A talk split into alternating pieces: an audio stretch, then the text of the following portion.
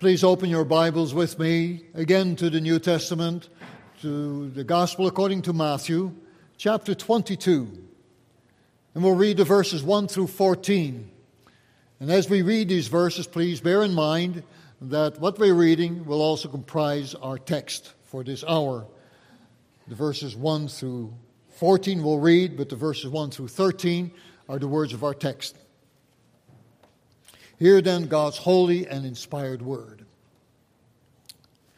And Jesus answered and spoke to them again by parables and said, The kingdom of heaven is like a certain king who arranged a marriage for his son and sent out his servants to call those who were invited to the wedding, and they were not willing to come.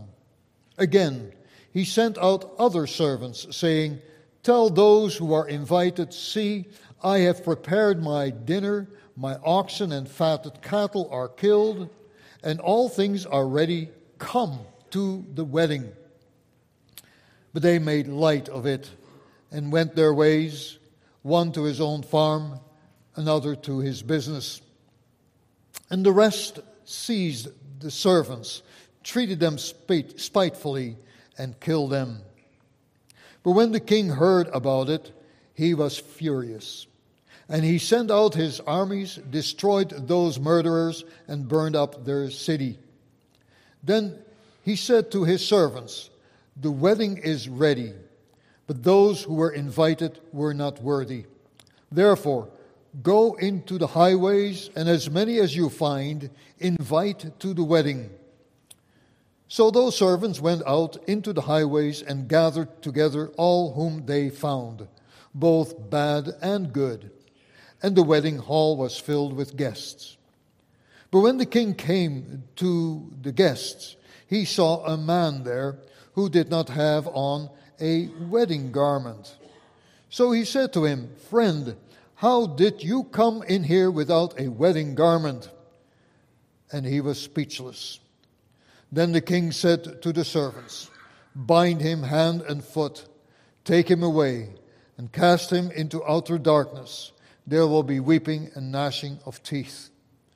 For many are called, but few are chosen. So far, then, the reading of God's Word and the reading of our text passage. Congregation of the Lord Jesus Christ, June and July are traditionally wedding months. But here we are in January. Well, January is a good time for us to discuss weddings. If you're planning a wedding, it's a good time to start in January to discuss it and to discuss particularly wedding invitations.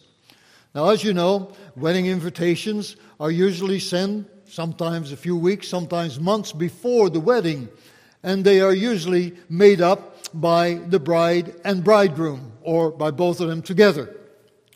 This hour, however, I want to speak to you about wedding invitations. We need to talk about wedding invitations. But this hour, I want to speak to you about wedding invitations that are sent out not by the bride or by the bridegroom, but actually by the father of the bridegroom and in the case of our text passage, by a king. By a king. Now we read our text passage as follows that a certain king arranged a marriage for his son and sent out his servants to call those who were invited to the wedding. Now, in view of this wedding and the invitations to this wedding, Jesus has something to teach us by, by way of the parable of the royal wedding. That's what it's called.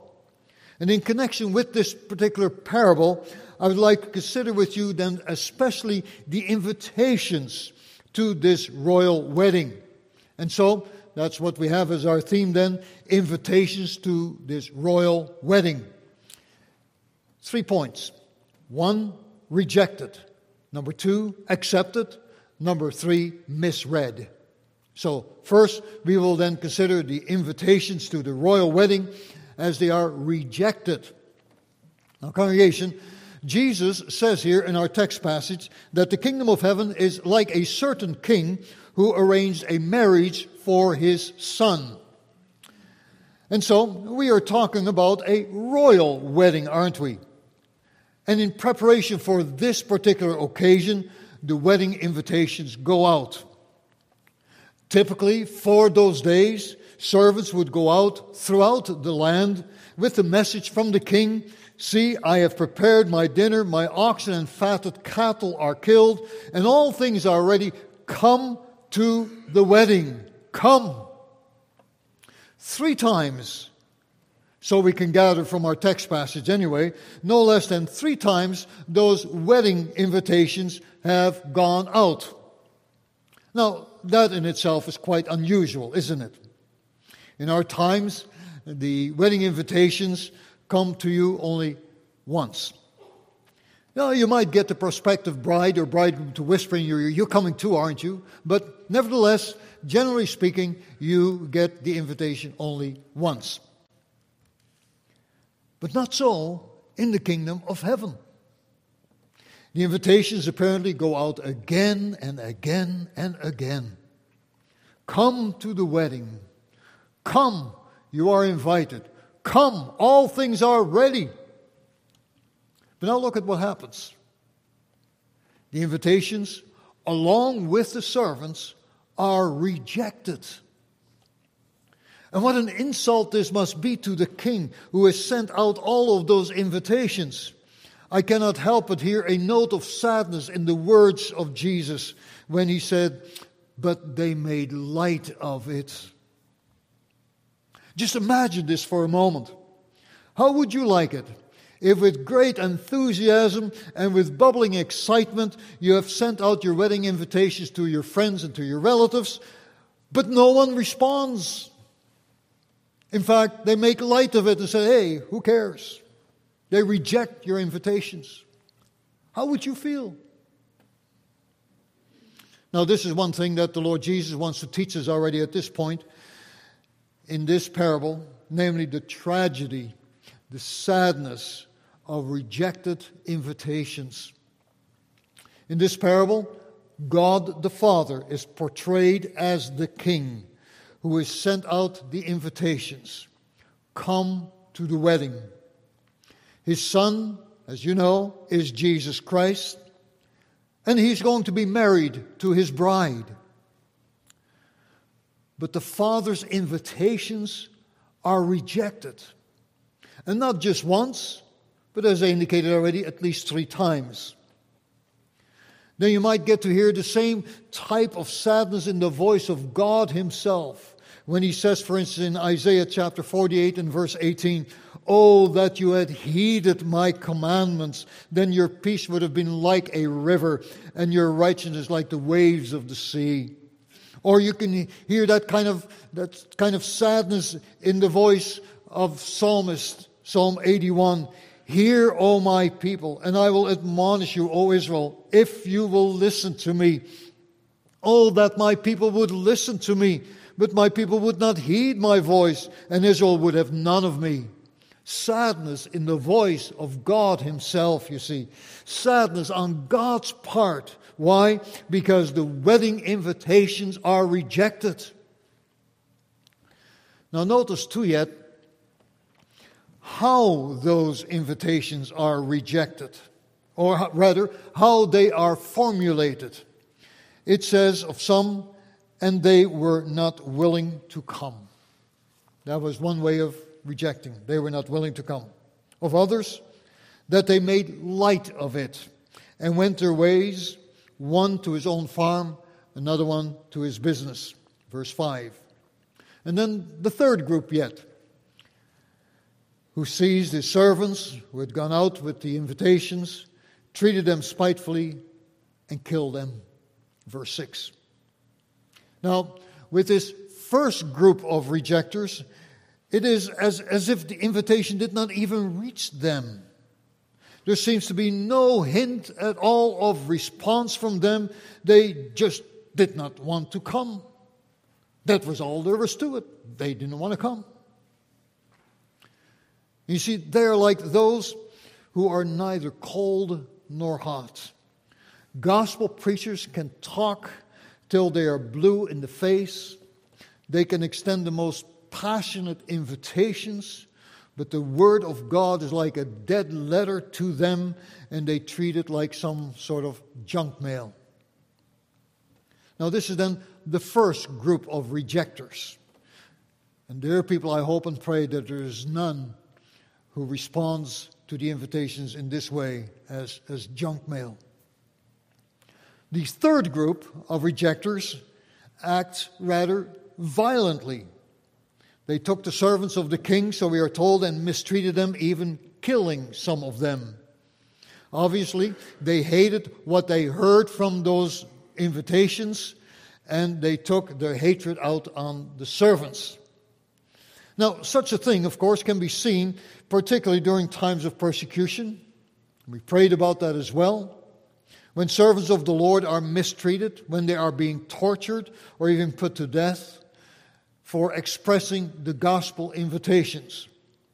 And again, we hope and pray that this will never become your and my experience, but nevertheless, it could come to that point as well someday.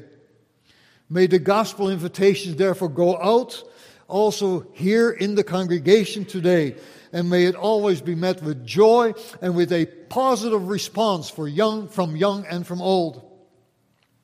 But now you've noticed that I have not said anything yet about this second group yet. How have they responded to those wedding invitations? Well, we read that they made light of it and went their ways, one to his farm and another to his business. Now let's picture that for a moment. The king's servants, with uh, the wedding invitations in his hand, earnestly, excitedly, urgently addresses a group of people who pause for a while. They pause their activities for a while and they take some time to listen to what this fellow has to say to them. And when he is done, this group disperses, leaves without a word. Each man going his own way as if nothing has happened. The invitation has therefore been made light of, or as you could also translate it this way, it was disregarded.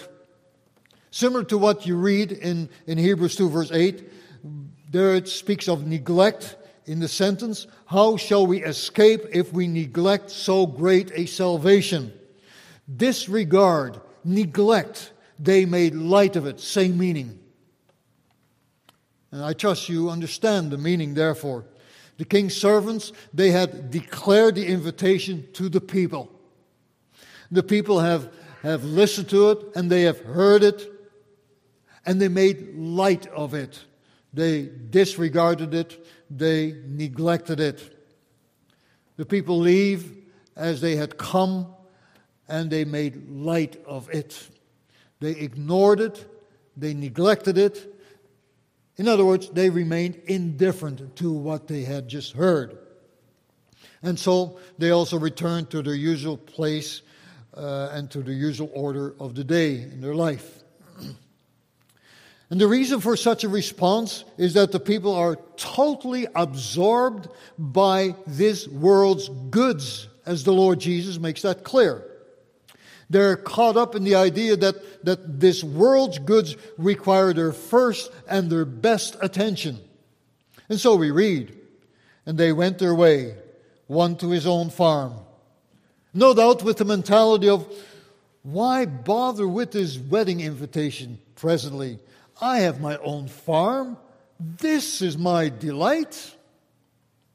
And then we read another to his business. Or, as you could also read it as well, each man back to the delights of buying and selling with a hopeful margin of profit. The wedding invitations? What wedding invitations? I've forgotten all about it already. Now, where might this group, this second group of rejectors, be found? In church gatherings, in church gatherings. You may then be hearing the gospel invitation. You're then polite enough to stop long enough from your regular activities and give an ear to what is being said from the pulpit. You will not stand in the way of those gospel invitations from being proclaimed, of course not. But by the same token, you go home again afterwards, back to your farm or back to your business. No, it's true, you, you will not mistreat the invitation, or you will not treat the invitation as a bit of junk mail, neither will you mistreat the servants who have brought that invitation either. But you make light of the invitation, you have not regarded it necessary to respond to it properly. Now, congregation, it is possible that some of this second group of invitation rejectors may also be amongst us or amongst the listeners today. I hope and pray that that is not the case, however, whatsoever. But I must say that no, you are not the first group that treats the invitation as junk mail. We're thankful for that. Neither are you like the third group who treats the invitation as something to be hated and that you mistreat God's servants with violence. But you are more in the line of that second group of invitation rejectors who seem to be just too busy with life to consider this call and this invitation. Now, please understand this that such a lack of response could very well ruin your chances of salvation it could ruin the possibility of eternal life and eternal joy. Therefore, consider those gospel invitations. Be on your way to respond positively. How? Through repentance of sin, through faith in the Lord Jesus Christ, and to this eventual royal wedding. Take it seriously. Please take it seriously because the invitation is sincere and it is well meaning. Well, now, let's consider in the second place the acceptance of the wedding invitations. Notice first that God does not easily give up. In fact, He does not give up at all. After all, He said, I've prepared my dinner, my oxen and fatted cattle are killed, and all things are ready. And then we read that, that the servants go out again with the invitation, and now they go into the highways, and as many as they find, both bad and good, they invite. And this time, the invitations are accepted. They are taken as the truth. No junk mail treatment from them. No response of violence this time either. There is no talk of, man, I, am just too busy. But there is the acceptance of the invitations, so that we can read at the end of verse 10 and the wedding hall was filled with guests. There's acceptance of the invitation this time. And notice this the acceptance comes from the bad and the good, the good and the bad. And we must probably understand this of speaking like little sinners and big sinners according to human standards of judgment. And so, whether they are good or bad, whether they are little sinners or big sinners, one thing can be said for them they have responded positively to the invitation and they have come. And having come, they have also submitted themselves to the ways of the king all of them except one who happens to show up without a wedding garment, and I'll speak of that in a few moments. Otherwise, all of them have submitted themselves to the ways of the king. They have heard the invitation, they've responded positively to the invitation, and they have accepted the invitation, and they have put on the wedding garment, and they are welcomed as guests of the wedding. Now, congregation, by now I trust you will understand that with this parable about the invitations to the royal wedding, it is the Lord Jesus, after all, who points to the invitation and call to salvation. Remember first and foremost that God has prepared all things. The sacrifice has been killed. All things are ready, so we are told and the invitations go out.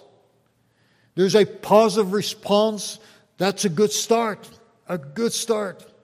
Perhaps you are a small sinner or a big sinner, but God has prepared a great salvation for you, which will unite you to Christ, the bridegroom. God has prepared all things. This means that God has first and foremost prepared His one and only Son, His beloved Son, Jesus Christ, to accomplish this work of salvation.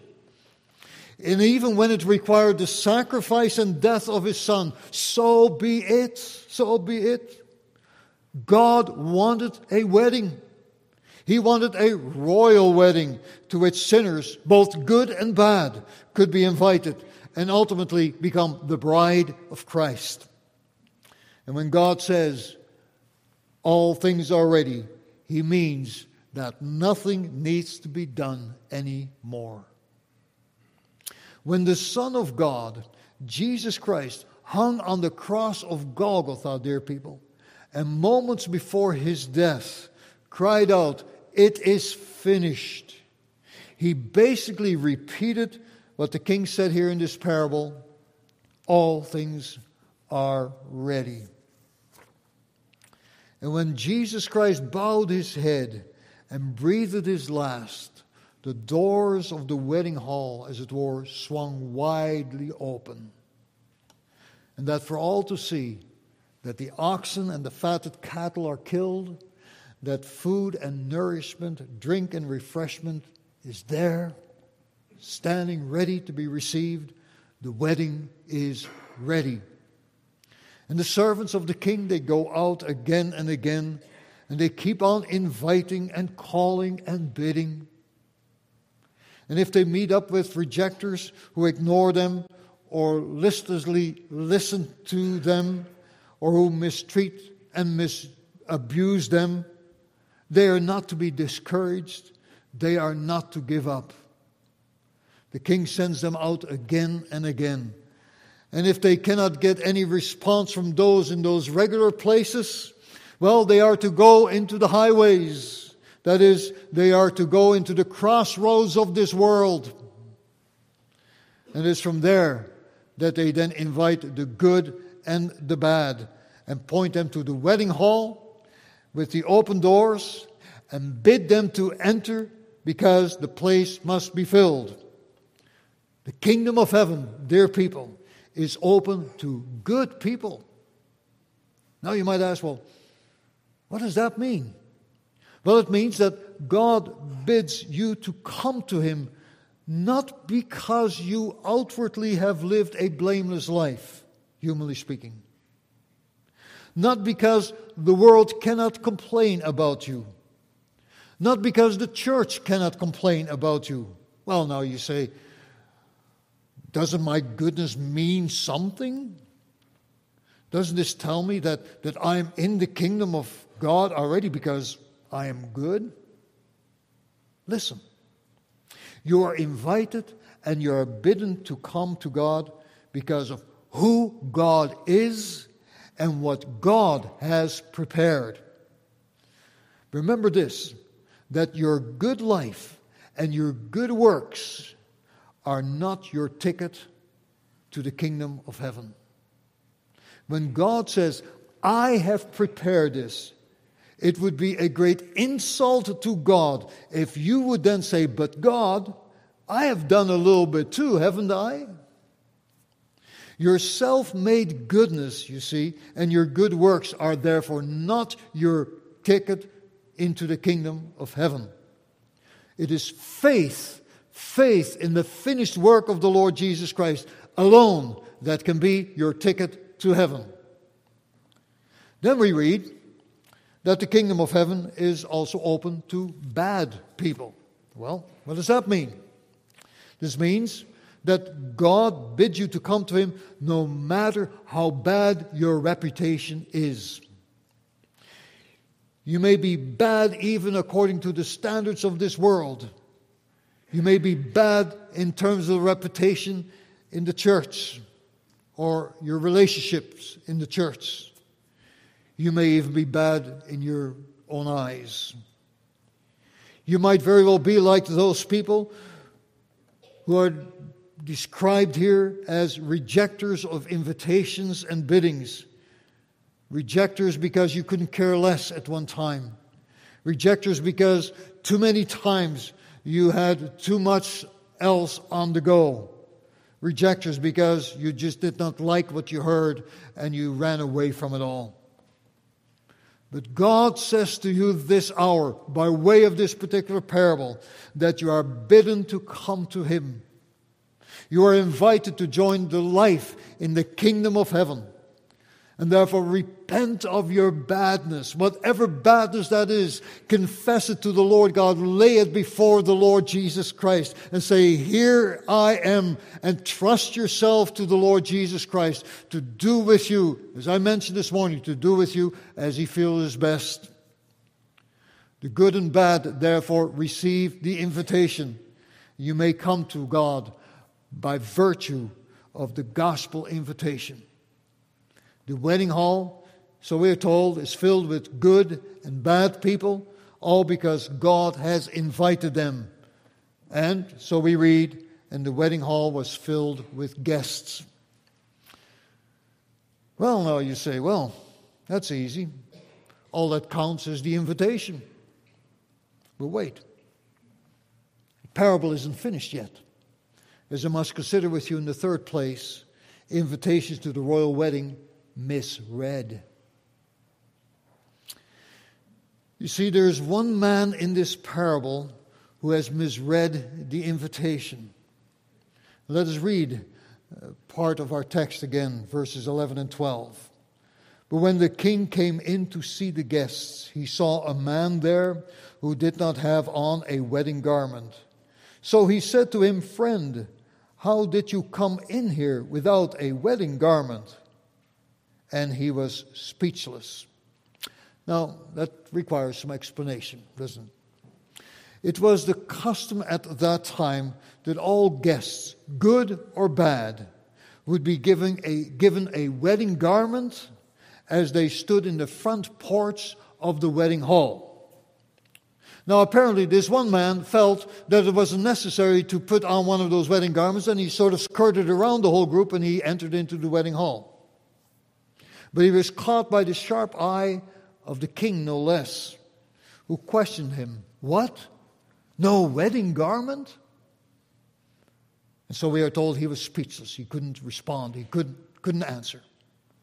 And the result of this man, well, it was disastrous to say the least. He was bound hand and foot, taken away, cast into outer darkness, where there will be weeping and gnashing of teeth. In other words, he was thrown in hell. This man misread the invitation, did not think that a wedding garment would be necessary for this royal wedding feast. Well, now, you might ask, well, what is meant then by this wedding garment? I believe that other Bible passages make this clear for us. Romans 13 and verse 14. But put on the Lord Jesus Christ and make no provision for the flesh to fulfill its lusts. Or, Galatians 3, verse 27. For as many of you as were baptized into Christ have put on Christ.